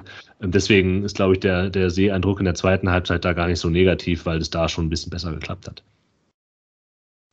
Aber die Frage ist ja, was können wir denn, was können wir denn besser machen nächste Woche? So. Ja, keine Ahnung. Schon der kann bringen. Ach, das geht leider nicht. Das stimmt. Ja. Ähm, noch ist halt auch eine andere Mannschaft, gegen die man spielt. Ne? Die stellen sich halt anders rein, die spielen halt anders. Äh, St. Pauli, ähm, also ich weiß jetzt gar nicht, ob man, darüber reden wir gleich ja noch, ob man von, äh, dem, von dem Spiel gegen Hertha äh, Rückschlüsse auf ein Spiel gegen St. Pauli äh, schließen kann. Eins zu eins, glaube ich halt nicht. Nee, glaube ich auch nicht. Also vor allem einer, einer Hertha, so, so wie sie jetzt gespielt hat, ohne vielleicht auch wirklich bis auf den, den langen Ball auf Tabakovic und äh, Scherhand äh, kombinieren zu wollen. Ich glaube, mit Fabian Rehse drin sah das noch anders aus. Aber wie die da ge gezockt haben, so, so spielt St. Pauli in den nächsten beiden Spielen nicht. Da bin ich und mir sicher. Ich glaube, bevor wir zu St. Pauli gehen, möchte ich noch einen letzten Moment ähm, erwähnen und dann halt vielleicht noch ein bisschen einen kleinen Bogen schaffen zu dem Einstieg in dieses Spiel. Ich, es gab einen Moment, äh, als ich die Pressekonferenz dann nach dem Spiel gesehen habe, wo ich Daniel Thune in die Arme nehmen wollte und dachte, ja, es, es ist auch einfach schwierig, da Worte zu, zu finden. Weil er als nämlich versucht hat, irgendwie zu beschreiben, was das Spiel nach diesem Tod von Kai Bernstein, wie man das irgendwie irgendwie vermitteln kann oder wo, was, wie man in dieses Spiel reinkommt, redet er einfach über die Rolltreppe. Und es wirkte so, so verzweifelt hilflos. Ich glaube, es war vielleicht gar nicht so, so, so bewusst, aber für mich hat es nochmal gezeigt, dass, dass so eine Situation und so ein Spiel einfach auch völlig unmöglich ist, das irgendwie einzufangen. Nach so einem intensiven Spiel sitzt man dann auf der Pressekonferenz und muss dann auch irgendwie kluge Sätze dazu sagen. Und ähm, auf so eine merkwürdige Art und Weise, als er anfing, über diese Rolltreppe in Berliner Stadion zu sprechen, ging mir das irgendwie nahe, aber ich dachte, das ist ein Zeichen dafür, wie absurd diese Situation ist und wie schwer es ihm, glaube ich, fällt, irgendwie damit in dieser Pressekonferenz nach diesem Spiel umzugehen. Ähm, das finde ich noch irgendwie so ein Moment, um den Bogen zu spannen, keine Ahnung, der mir irgendwie nahegegangen ist, als ich diese Pressekonferenz nochmal gesehen habe. Aber vielleicht ist es auch eine Überinterpretation. Welche Rolltreppe geht's? Die äh, Rolltreppe, die du nimmst zum Spielfeld. Dann. In, in, Im Olympiastadion innen drin gibt es eine Rolltreppe. Ja, ja und ich glaube irgendwie, Tune wollte da, glaube ich, einfach sagen, dass es halt. Was? Ich wollte jetzt endgültig den Der Bogen zu St. Pauli äh, schwingen, aber du kannst auch gerne noch zu Hertha. Ja, ja, bitte. Nee, mach. Ich wollte nur noch mal sagen, ja. also ich glaube, Tune wollte da einfach erklären, was, was halt irgendwie seine Methode gewesen ist, um ja, halt genau. irgendwie sich nicht komplett äh, genau. in dieser in dieser Trauer halt irgendwie ähm, zu verlieren, ja. irgendwie, um, um sich aufs Spiel zu konzentrieren. Und genau, hat dann da halt irgendwie die Rolltreppe gewählt. Er schaut auf die, er schaut auf die Rolltreppe. Ja. Also irgendwie nach, nachvollziehbar und ich finde ja. auch, ja, guter, guter Punkt, den du da, den du erwähnt hast. So, das hat wirklich äh, gut, gut, gut eingefangen, wie, wie, wie schwer das halt irgendwie wahrscheinlich eben für alle Akteure gewesen ist. Ne? Und das ist dann halt irgendwie die eine, das eine Schlaglicht äh, bei einer Person gewesen, das wir da halt gehabt haben, wie man sich dann halt irgendwie versucht, da aufs Tagesgeschäft, so gut es geht, zu konzentrieren. Aber das, der, der jeder Einzelnen halt irgendwie äh, mitgekämpft haben bei beiden Mannschaften und ja, mit Sicherheit irgendwie keine einfache Aufgabe gewesen an, an dem Tag.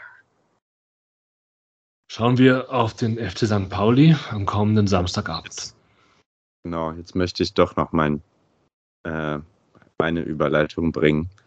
Auch wenn es, äh, genau, was ein bisschen schade ist, dass wir eben nicht, wie wir in dem Elf-Freunde-Bundesliga-Vorschauheft angekündigt hatten, Exil United im Olympiastadion hatten aber da gibt es ja jetzt doch noch eine Chance, das bei schönerem Wetter zu haben. Das wird zwar nicht am Samstagabend entschieden, aber gegen den gleichen Gegner wie am Samstagabend. Ähm, das heißt, deine Überleitung war jetzt eigentlich eine Überleitung zum nächsten Spiel, über das wir jetzt gar nicht reden. naja, genau, aber, jetzt, aber der, der, der, der, Gegner ist ja aber selber, wir reden, aber wir reden über den Gegner. Ja, und ich möchte äh, tatsächlich äh, hier auch noch mal kurz einwerfen, dass es auch noch die Chance auf zwei Spiele im Olympiastadion gibt.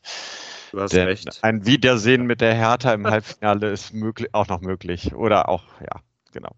Oh Gott. Ja, du hast recht. Ach du Scheiße, das hatte ich gar nicht auf dem Schirm. Das ist ja grauenvoll. Aber okay, wenn man es mir jetzt hinlegt, unterschreibe ich natürlich blind. Ach du meine Güte, was für eine Horrorvorstellung. ja, okay, ich glaube, Tim, du hast natürlich äh, weitaus mehr Lust wahrscheinlich darauf. Ähm, ich würde es ja. auch nehmen. Also stand ja, Wie gesagt, ich, wie ja, gesagt, ich unterschreibe es auch blind. Aber Okay, ähm, ja, erstmal gilt natürlich jetzt der, der, der volle Fokus ähm, St. Pauli. Ist ja wirklich auch eine ganz, ganz spezielle Situation. Ich kann mich nicht erinnern, dass es mal innerhalb von ähm, so wenigen Tagen um so viel ging gegen, gegen den gleichen Gegner. Ähm, kommt mit Sicherheit nicht so häufig vor, vor allen Dingen nicht in der zweiten Liga. Ähm, ja, und ähm, wir werden natürlich irgendwie bestimmt noch mal ganz, ganz kurz auf das DFB-Pokalspiel schauen. Nächste Saison, äh, nächste Saison, nächste Woche. Aber ähm, mit Sicherheit werden wir da keine neue Gegnervorschau noch mal machen. Ähm, von daher wollen wir uns jetzt heute speziell noch mal mit St. Pauli beschäftigen. Ähm, ja, gegen die geht's halt ähm, in der Liga dann eben am Samstagabend schon vor, vor ausverkauftem Haus und das sollte uns ja wahrscheinlich Hoffnung machen, weil wenn wir eins gelernt haben diese Saison, äh, dann ist es ja, dass die Fortuna die große Bühne zumindest kann. Und ähm, ja, das ähm, brauchen wir, glaube ich, auch irgendwie jede, äh, jedes kleine Detail, das uns machen kann. Denn ähm, es gibt schon auch einige Sachen, die mir, die mir durchaus Sorgen bereiten, denn ähm, ja, St. Pauli kommt auf jeden Fall mit breiter Brust zur Fortuna gereist. Man ähm, hat jetzt ähm, ja auch in der Winterpause scheinbar nicht an ähm, nicht an Geschwindigkeit verloren, hat sehr souverän mit 2 zu 0 gegen den FCK gewonnen und geht deswegen weiterhin ungeschlagen in diese Partie mit der Fortuna.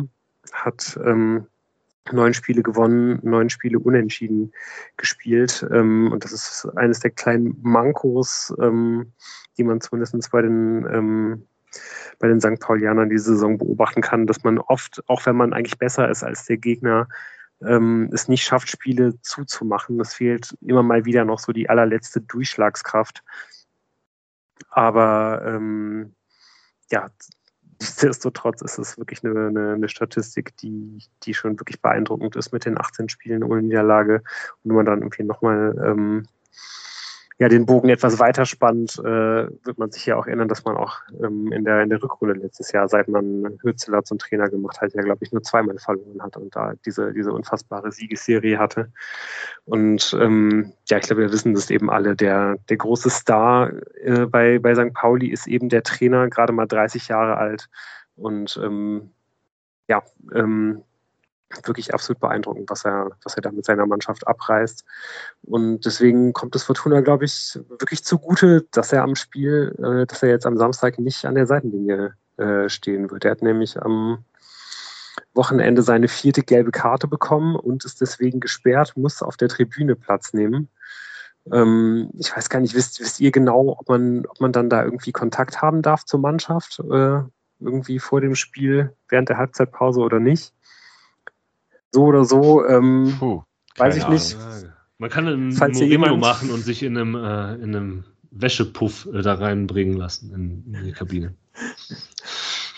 Ja, da also würde einen wahrscheinlich auch irgendwie nicht, nicht, nicht komplett überraschen. Also ich glaube, so vom Thema äh, Verbissenheit und Arbeitsakribie äh, steht Hürzeler Mourinho vielleicht gar nicht so allzu viel nach. Aber auf jeden Fall könnten wir wahrscheinlich, können wir, glaube ich, hier mal den Aufruf starten. Falls jemand von euch ähm, auf der Haupttribüne Karten gewonnen hat für das Spiel und zufällig in der Nähe von Fabian Hülzener äh, sitzen sollte, verwickelt den doch während des Spiels immer mal wieder in so ein kleines Gespräch, gerade falls der mal sein Mobiltelefon in der Hand haben sollte, äh, immer mal gerne irgendwie ein kurzes Gespräch anfangen. Es, es kann, glaube ich, nicht das schaden. Bier gerne mal runterfallen oder so. Ich glaube, die VIP-Bereiche und die Haupttribüne sind nicht von Fortuna für alle betroffen. Die werden nicht darüber vergeben. Hey, Klaus Allofs, wenn du uns zuhörst. Erzähl von deinen ja. Rennpferden. Ja. Ja, aber ich glaube, so oder so, es ist, ist, glaube ich, kein Nachteil, dass er nicht an der Seitenlinie steht, weil das ist schon ein Trainer, der wirklich absolut den Unterschied machen kann. Ähm, was sonst auffällt, ist, ähm, dass Fortuna, äh, nee, dass, dass St. Pauli, anders als es bei der Fortuna der Fall ist, etwas mehr Glück mit den Verletzungen und den Ausfallzeiten von Schlüsselspielern gehabt hat. Also der, der Unterschied ist schon relativ groß. Ähm, man kann eigentlich fast immer auf dieselbe Startelf zurückgreifen und das hilft natürlich irgendwie ungemein bei diesem, bei diesem Spielansatz, wie eine gut geölte Maschine zu arbeiten.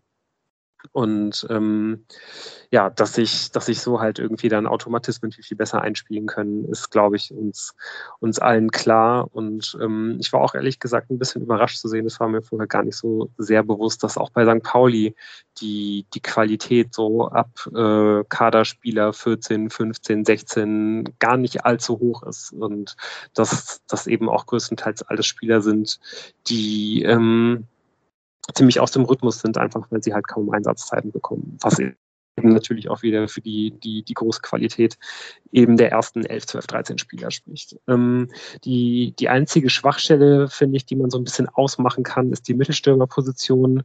Ähm, da hat sich jetzt Johannes Eggestein festgespielt, der ist sehr stark in die Saison gestartet, jetzt aber ein bisschen abge, abgeflacht und ähm, glaube ich jemand, der in dieser Saison vielleicht ein bisschen über seinen Verhältnissen spielt. Ähm, ja, kennen wir auch von der Fortuna. Ähm, man hat dann ja irgendwie noch mal kurz vor der Saison nachverpflichtet. äh, oder als die Saison schon lief, kurz vor Ende des Transferfensters, wissen wir alle, mit Simon Zoller, der ähm, ja bisher äh, noch überhaupt gar kein Bein auf den Boden bekommen hat. Also können wir, glaube ich, auch wirklich von, von Glück sagen, nur Fortuna. Ähm, ja, dass, dass dieser Transfer letztendlich nicht geklappt hat auf unserer Seite. Das ist wirklich was, wo, wo St. Pauli noch nachlegen könnte und vielleicht sogar auch nochmal nachlegen wird. Jetzt im Winter bin ich, bin ich gespannt. Ähm, aber ähm, ja, letztendlich kann man dabei eben auch festhalten, dass man das halt eben gar nicht so super stark braucht, diesen einen Knipser, ähm, sondern dass das ganz gut vom Rest der Mannschaft aufgefangen wird. Man hat einen sehr offensiven Ansatz, spielt, ähm, da sind sich eigentlich alle Experten einig, den, den schönsten Fußball der Liga, was aber eben nicht äh, darin resultiert, dass man den, den besten Angriff hat, wissen wir ja alle selber, äh, sondern man hat die beste Abwehr. Man ähm, hat nur 15 Tore kassiert bisher. Die zweitbeste Mannschaft hat dann schon 20 kassiert. Also das ist wirklich auch schon ein relativ großer Unterschied, finde ich, dafür, dass wir erst Spieltag 18 haben. Und daran sieht man eben auch ganz, ganz klar, was da die Idee hinter ist. Es geht um Kontrolle, Kontrolle und nochmal Kontrolle ähm, über den Ballbesitz. Ähm, möchte man halt einfach den Gegner beherrschen und den, den Ballbesitz des Gegners ehrlicherweise auf ein, auf ein Minimum reduzieren und auch ähm, ja, die Defensive wird unter Hützler eigentlich immer von der Offensive her ausgedacht. Also der, der erste Gedanke ähm, soll eigentlich immer sein, wo stehen wir im Moment des gegnerischen Ballbesitzes. Also ein ganz klarer Gegenpressing-Ansatz. Ähm, das ähm, ist wahrscheinlich auch das beste Gegenpressing, was es in der, was es in der Liga so zu bestaunen gibt, wenn, wenn das halt eben mal nicht greifen sollte. Ähm, wird sich dann halt eben nach, nach ein paar Sekunden ähm, hinter den Ball zurückgezogen und dann verteidigt man in einem ziemlich schnörkellosen 5-4-1 und da die beiden Ketten hinten zu knacken, ist dann ähm, relativ schwierig. Der zweite Gedanke im, im Defensivspiel der Paulianer ist eigentlich, ähm, ja, wie können wir, wenn wir nicht den Ball haben, ähm, das Angriffsspiel des Gegners beziehungsweise den Ball mit dem Gegner in Zonen leiten, wo wir in guter Position sind, ähm, dass wir, wenn wir da dann den Ball gewinnen, umschalten können und eben eine hohe ähm, Wahrscheinlichkeit eines Torabschlusses damit generieren können. Also man versucht, ähm, den, den Gegner in spezielle Pressingfallen zu leiten und macht das eben auch auf einem Niveau, das äh, sehr, sehr bemerkenswert ist. Ähm, das System, das man bei St. Pauli spielt, ist auch eins, das man, glaube ich, eher seltener sieht. Ähm, variiert natürlich sehr, sehr stark, ähm, ob das jetzt, äh, je nachdem, ob man gerade den Ball hat oder nicht. Am besten beschreibt man das wahrscheinlich mit einem 5-2-3-System. Ähm, die Besonderheit ist da, ähm, dass die, die beiden Achter relativ weit nach vorne gehen ähm, und, die, und die Dreierreihe unterstützen, wenn man den Ball hat da ähm, immer wieder Tiefe halt irgendwie auch geben. Also entweder Hartl oder Irwein stößen eigentlich fast immer mit in, in die Spitze. Und gerade wenn man halt so hoch steht und man steht eben sehr, sehr häufig sehr hoch, übernehmen die Außenverteidiger dann auch immer wieder den Sechserraum. Also man macht das Spielfeld sehr klein und die Außenverteidiger, ähm, die, die halt ähm, ja, die halt invers eingesetzt werden, also das heißt nach innen ziehen, ähm, sowieso schon, also die kippen sowieso immer schon so ein bisschen in die Spielfeldmitte ein, übernehmen dann wirklich sehr, sehr häufig dann eben einfach noch die Aufgaben der, der Sechser, so dass halt die beiden Sechser beziehungsweise Achter sind es eigentlich viel mehr, aber halt dann die Spieler, die eigentlich diesen Raum auch bespielen müssten, dass sie halt eben in der, ähm, ja, dass sie halt eben im letzten Spielfelddrittel eben auch anspielbereit sind und zu Torabschlüssen kommen können. Und ähm, ja, was noch absolut her herausstechend ist, dass man ähm, ja, dass man halt diese ganz, ganz besondere Position vom mittleren Innenverteidiger hat. Ähm, das ist eben auch einer der, der, der Schlüsselspieler mit Erik Smith. Ähm, der, ja, man könnte eigentlich fast sagen, dass er halt so eine Art modernen Libero spielt. Das ist, glaube ich, das, was diese Position am meisten beschreibt. Wenn man den Ball nicht hat, ist er der, der zentrale Mann in der, in der Dreierkette. Ähm, sobald man aber halt den Ball hat und, ähm, und äh, ja, den, den Spielaufbau beginnt und der dauert bei Pauli meistens sehr, sehr lange. Also man lässt sich da super viel Zeit. lässt den Ball zirkulieren, schaut, äh, spielt nochmal hinten rum, wartet, bis man wirklich äh, sich den Gegner so zurechtgelegt hat, bis man selber so steht, dass man, ähm, ja, dass man halt eine ho hohe Erfolgsaussicht sieht. Ähm, ja, also wenn man halt eben dann in dieses ähm, ins Aufbauspiel kommt, rückt der ins Mittelfeld vor und ist dann eigentlich auch, solange man in Ballbesitz ist, eigentlich der, der äh, einer der Sechser, beziehungsweise der Sechser. Und ich glaube, da trifft das dann, da trifft es das dann mit dem Libero dann eben relativ gut. Ähm, was eben auch heißt, diesen, diesen Spieler muss man am besten ausschalten, neutralisieren, äh, anlaufen, stressen. Ähm, das ist super, super wichtig und man sieht aber eben auch und ähm, ja, es, es, wird halt immer mal wieder Räume geben, weil Pauli wirklich sehr weit, äh, ja, sehr weit nach vorne schiebt und ich glaube, es ist natürlich nicht leicht, irgendwie da überhaupt irgendwie den, an den Ball zu kommen, aber wie gesagt, es wird eben einfach immer mal wieder diese Lücken geben, weil einfach so viele Spieler so weit aufrücken und eben auch immer so viel Platz gelassen wird. Also dadurch, dass die Außenverteidiger so weit in die Mitte schieben, wird es immer auf der ballfernen Seite halt Möglichkeiten geben. Wie hoch, ähm, wie hoch, ist die Wahrscheinlichkeit, dass Dial Tune äh, Jastremski und Niemitz dagegen setzt. Meine erste Frage gleich, aber jetzt darfst du äh, nochmal. Ja, das sind natürlich auch genau die Spiele, ja. die man im Kopf hat. Die Frage ist halt, macht es halt Sinn? Nein, wahrscheinlich nicht. Die in die Startelf zu bringen oder willst du die natürlich als Punch haben? Äh, ab der 60., 70. Minute, gerade im Pokalspiel, macht es da vielleicht nochmal extra mehr Sinn, weil die dann ja dann ne, Verlängerung und so weiter. Können wir wirklich dann gleich nochmal kurz drüber reden. Äh, noch zwei, drei Personalien wollte ich, äh, wollte ich ansprechen. Ähm, zum einen ähm, ja, kann eben auch Pauli im Spiel gegen die Fortuna nicht komplett aus dem Vollen schöpfen. Wenn es keine Verletzungen sind, ist es immerhin der Asien Cup. Da muss man ähm, mit Conor Metcalf jemanden abstellen, ähm, einen Offensivspieler, der immer so an der, an der Grenze zur, zur, zur Startelf irgendwie ist. Und mit Jackson Irvine auf jeden Fall ein absoluter Schlüsselspieler auf der, auf der Doppelacht. Ähm, die werden beide für Australien spielen beim Asien Cup. Da hat Australien, glaube ich, mittlerweile das Achtelfinale erreicht. Ähm, die werden, ganz egal wie das ausgeht, ähm, nicht zur Verfügung spielen, stehen für beide Spiele. Ähm, und ich glaube auch für die, für die Spiele danach dann eventuell nicht, weil ja, das Finale, glaube ich, erst Mitte Februar stattfindet. Und das sollte uns ja auch aus Fortuna-Sicht eigentlich noch lieb und teuer sein, dass äh, St. Pauli vielleicht noch äh, ein, zwei Spiele mehr auf diese beiden Spieler verpflichten muss. Von daher sollten wir vielleicht alle nochmal unsere aufblasbaren Kängurus hervorholen und äh, die äh, Socceroos anfeuern. Leider nicht nominiert. Äh, für den Afrika Cup wurde Elias Saad, ähm, Dribbler für die, äh, für die linke Seite, ähm, stand, glaube ich, auch für Tunesien lange im Gespräch, äh, wird jetzt wird aber, wird aber spielen können. Und ähm, ja, die letzte Personalie, die ich auf jeden Fall noch ansprechen muss, ist, ist Marcel Hartl, der, ähm, der Partner von Irvine auf der, auf der Doppel 8. Ähm, ja, wo man einfach sagen kann, ich glaube, da habe ich jetzt auch noch keinen anderen Take nirgendwo gelesen, mit Abstand der beste Spieler der Saison, der, der Hinrunde. Ähm, hat neun Tore, neun Vorlagen in 18 Spielen gemacht, äh, super torgefährlich, spielt einen ganz hervorragenden letzten Pass ähm, schlägt super gute Standards. Also St. Pauli ist nicht zu Unrecht auch die Mannschaft, die am meisten Tore nach Standards erzielt hat, äh, nämlich zehn insgesamt.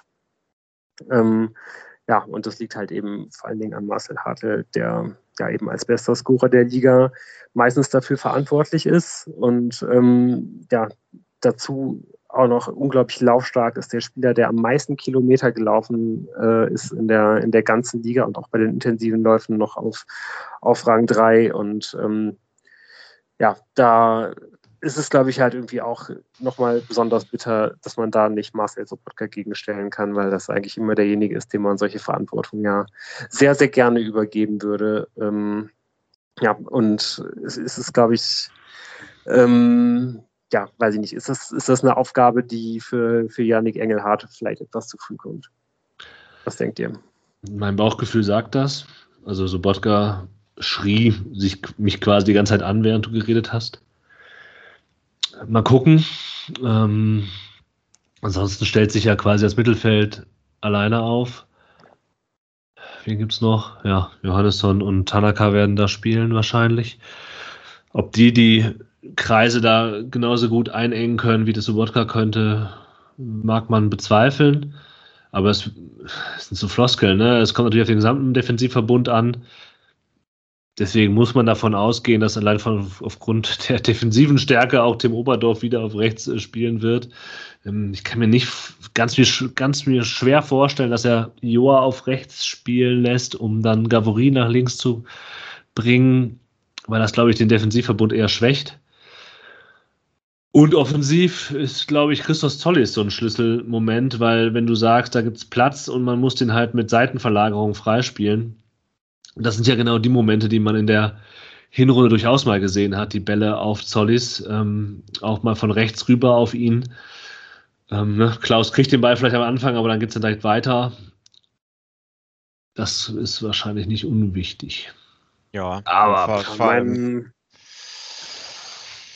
vor allem äh, ist äh, Zollis ähm, nach, na, nach den zwei äh, versemmelten Schüssen gegen Hertha äh, wird er ja auch auf jeden Fall eine absolut gigantische Abschlussquote haben, ähm, um, um wieder auf die Quote der Hinrunde zu kommen. Von daher gute, gute Idee. Ja, und du kannst halt in der Situation, wenn, wenn du sagst, es gibt viel Raum, den man halt überspielen muss zum Tor, also es gibt vielleicht auch, auch Freiraum, ja, um da reinzukommen, ist halt Vincent mhm. Vermeer der absolut schlechte Spieler für. Ja, aber also. Ich möchte da jetzt äh, nochmal speziell präzisieren, ne? Also den, es gibt den Raum halt an, äh, es gibt den Raum halt irgendwo auf dem Feld, ne? Aber halt meistens okay. sehr, sehr ballfern. Du selber wirst nicht besonders viel Raum behaupten. Also, wie gesagt, das ist das beste Gegenpressing der Liga. Mhm. Du musst halt, das, du, du musst halt Leute haben, die halt in, ne, die, die diesen Raum halt irgendwie bespielen können, beziehungsweise da irgendwie reinlaufen können. Das hat Fortuna. Und du brauchst, du, und du musst halt eben die Leute haben, die so pressingresistent sind, dass sie dann eben auch die, die Verlagerung in diesen Raum spielen können. Also da denke ich jetzt gerade zum Beispiel sofort bei dieser Kombination an Autanaka. Mhm, so, aber der, der muss ein Bombenspiel machen. Vielleicht, vielleicht ist die Hoffnung ja Aljoscha Kemmlein, ohne ihm was Böses zu wollen. Ja, also der halt dann ähm, jetzt äh, für Irvine aushelfen muss und das Spiel noch nicht äh, so genau kennt und die Abläufe von der geölten Maschine St. Pauli. Ähm, der hat aber, glaube ich, äh, bei allem, was ich so gelesen habe, leider im Spiel gegen Kaiserslautern ziemlich überzeugt. Aber vielleicht ist das die Hoffnung. Dass da jetzt noch nicht jedes Rädchen ins andere ein, greift. Ein kann vielleicht auch noch mal einen Satz dazu sagen. Also mir hat der Name ehrlicherweise vor der Gegnervorbereitung jetzt auch überhaupt nichts gesagt. Ähm, nee. 19 Jahre alt, äh, soll wohl ein Riesentalent sein, hat man jetzt von gerade von Union Berlin ausgeliehen. Ähm, und genau wie Tim sagt, ähm, ja, erstes Spiel hat aber dann wohl sich direkt richtig gut eingefügt, mal schnell äh, 13 Kilometer gelaufen. Also das ist, glaube ich, nicht, nicht so großartig aufgefallen, aber wird vielleicht äh, dann vor 45.000 bei einem Auswärtsspiel dann irgendwie doch nochmal eine, ähm, ja, eine etwas andere Bühne halt irgendwie sein. Ja, vor allem, das scheint ja auch eine Mannschaft zu sein, die natürlich gute Einzelspieler hat, aber die aus dem System heraus funktioniert. Und da kannst du, wenn du aus dem System heraus funktionierst, das eingespielt ist, das auch so ganz speziell ist, was Hützler da macht, kannst du dich eher da einfinden, mhm. als junger Spieler, als dass du da, ähm, klar, individuell kannst du natürlich mal ein Problem geben, ne? aber ja. Also es wird auf jeden Fall äh, die, die, der absolute Lackmustest, was da noch so geht. Die nächsten zwei Spiele ähm, werden schon ein Fingerzeig sein, auch wenn die Saison äh, dann natürlich noch lange nicht vorbei ist. Ja, aber zum, also ich habe mir auch nach dem nochmal den Nachbericht vom Hinspiel von Tim den vom Millanton durchgelesen. Vorbereitung auf morgen ist Aufnahme mit dem Millanton. Ähm, und da wurde halt quasi auch gelobt, über dieses 0-0, ja, wie beide Trainer quasi gegenseitig umgestellt haben und dass es ein, ne, das, das Spiel für Taktikfreunde war.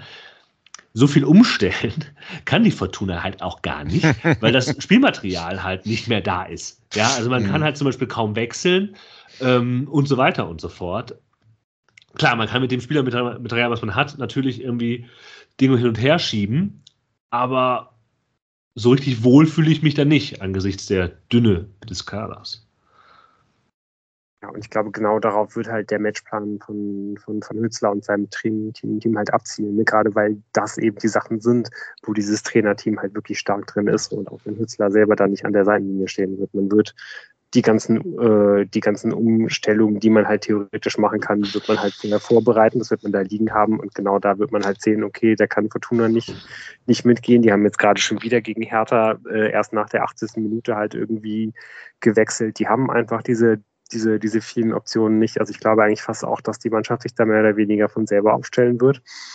Und dann wird man wahrscheinlich irgendwann äh, in der 60. Minute halt äh, Niemitz, Jastremski und so weiter halt irgendwie bringen, die schnellen Spieler und halt irgendwie hoffen, dass man dann irgendwie Pauli mit so einem Konterpunch halt irgendwie noch bekommen kann. Und ähm, das war ja, glaube ich, auch bei dem vorletzten Spiel so, dass äh, dieses Spiel, wo, wo Fortuna eigentlich komplett an die Wand gespielt wurde, letzten April oder Mai. Und dann aber auch am Ende äh, Niemetz nochmal zwei Riesenchancen hatte. So, also ich könnte mir auch vorstellen, dass das ein bisschen in so eine Richtung geht. Ähm, vielleicht aber dann doch eher auch das Pokalspiel. Also ich bin, ich bin super gespannt, was Fortuna, äh, also wie, wie, viel, wie viel Ballbesitz Fortuna halt irgendwie haben wird und wie viel Ballbesitz Pauli Fortuna zulassen wird, irgendwie vor dieser, vor dieser Kulisse äh, und wie viel, wie viel Fortuna sich davon letzt, irgendwie letztendlich nehmen wird. Also das, das, das finde ich wirklich hochinteressant, ehrlicherweise. Ja, vielleicht ist das ja dann der Trumpf, den Fortuna noch im Ärmel hat, äh, die Kulisse und äh, zumindest fürs Ligaspiel. Absolut. Das ist, seid ihr bereit für den Rauschmeister, bevor wir uns verabschieden? Soll ich, ich, bin, ich bin bereit. Okay. Ich habe natürlich eben parallel ge geschaut, ob ich die Antwort darauf finde, ob ein gelb gesperrter Trainer ähm, Zugang zur Mannschaft hat. Das habe ich nicht gefunden, aber natürlich innerhalb von kürzester Zeit habe ich ein äh, einfach Interview mit äh, von Friedhelm Funkel mit der Bildzeitung gefunden, wo er da sich darüber beschwert, dass halt äh, Spieler, dass Trainer nach vier Spielen, nach vier gelben Karten werden. ja, ähm, das war klar und in dem Sinne macht's gut. Peter Friedhelm Funkel. Ciao, ciao. Tschüss. Nächste Woche.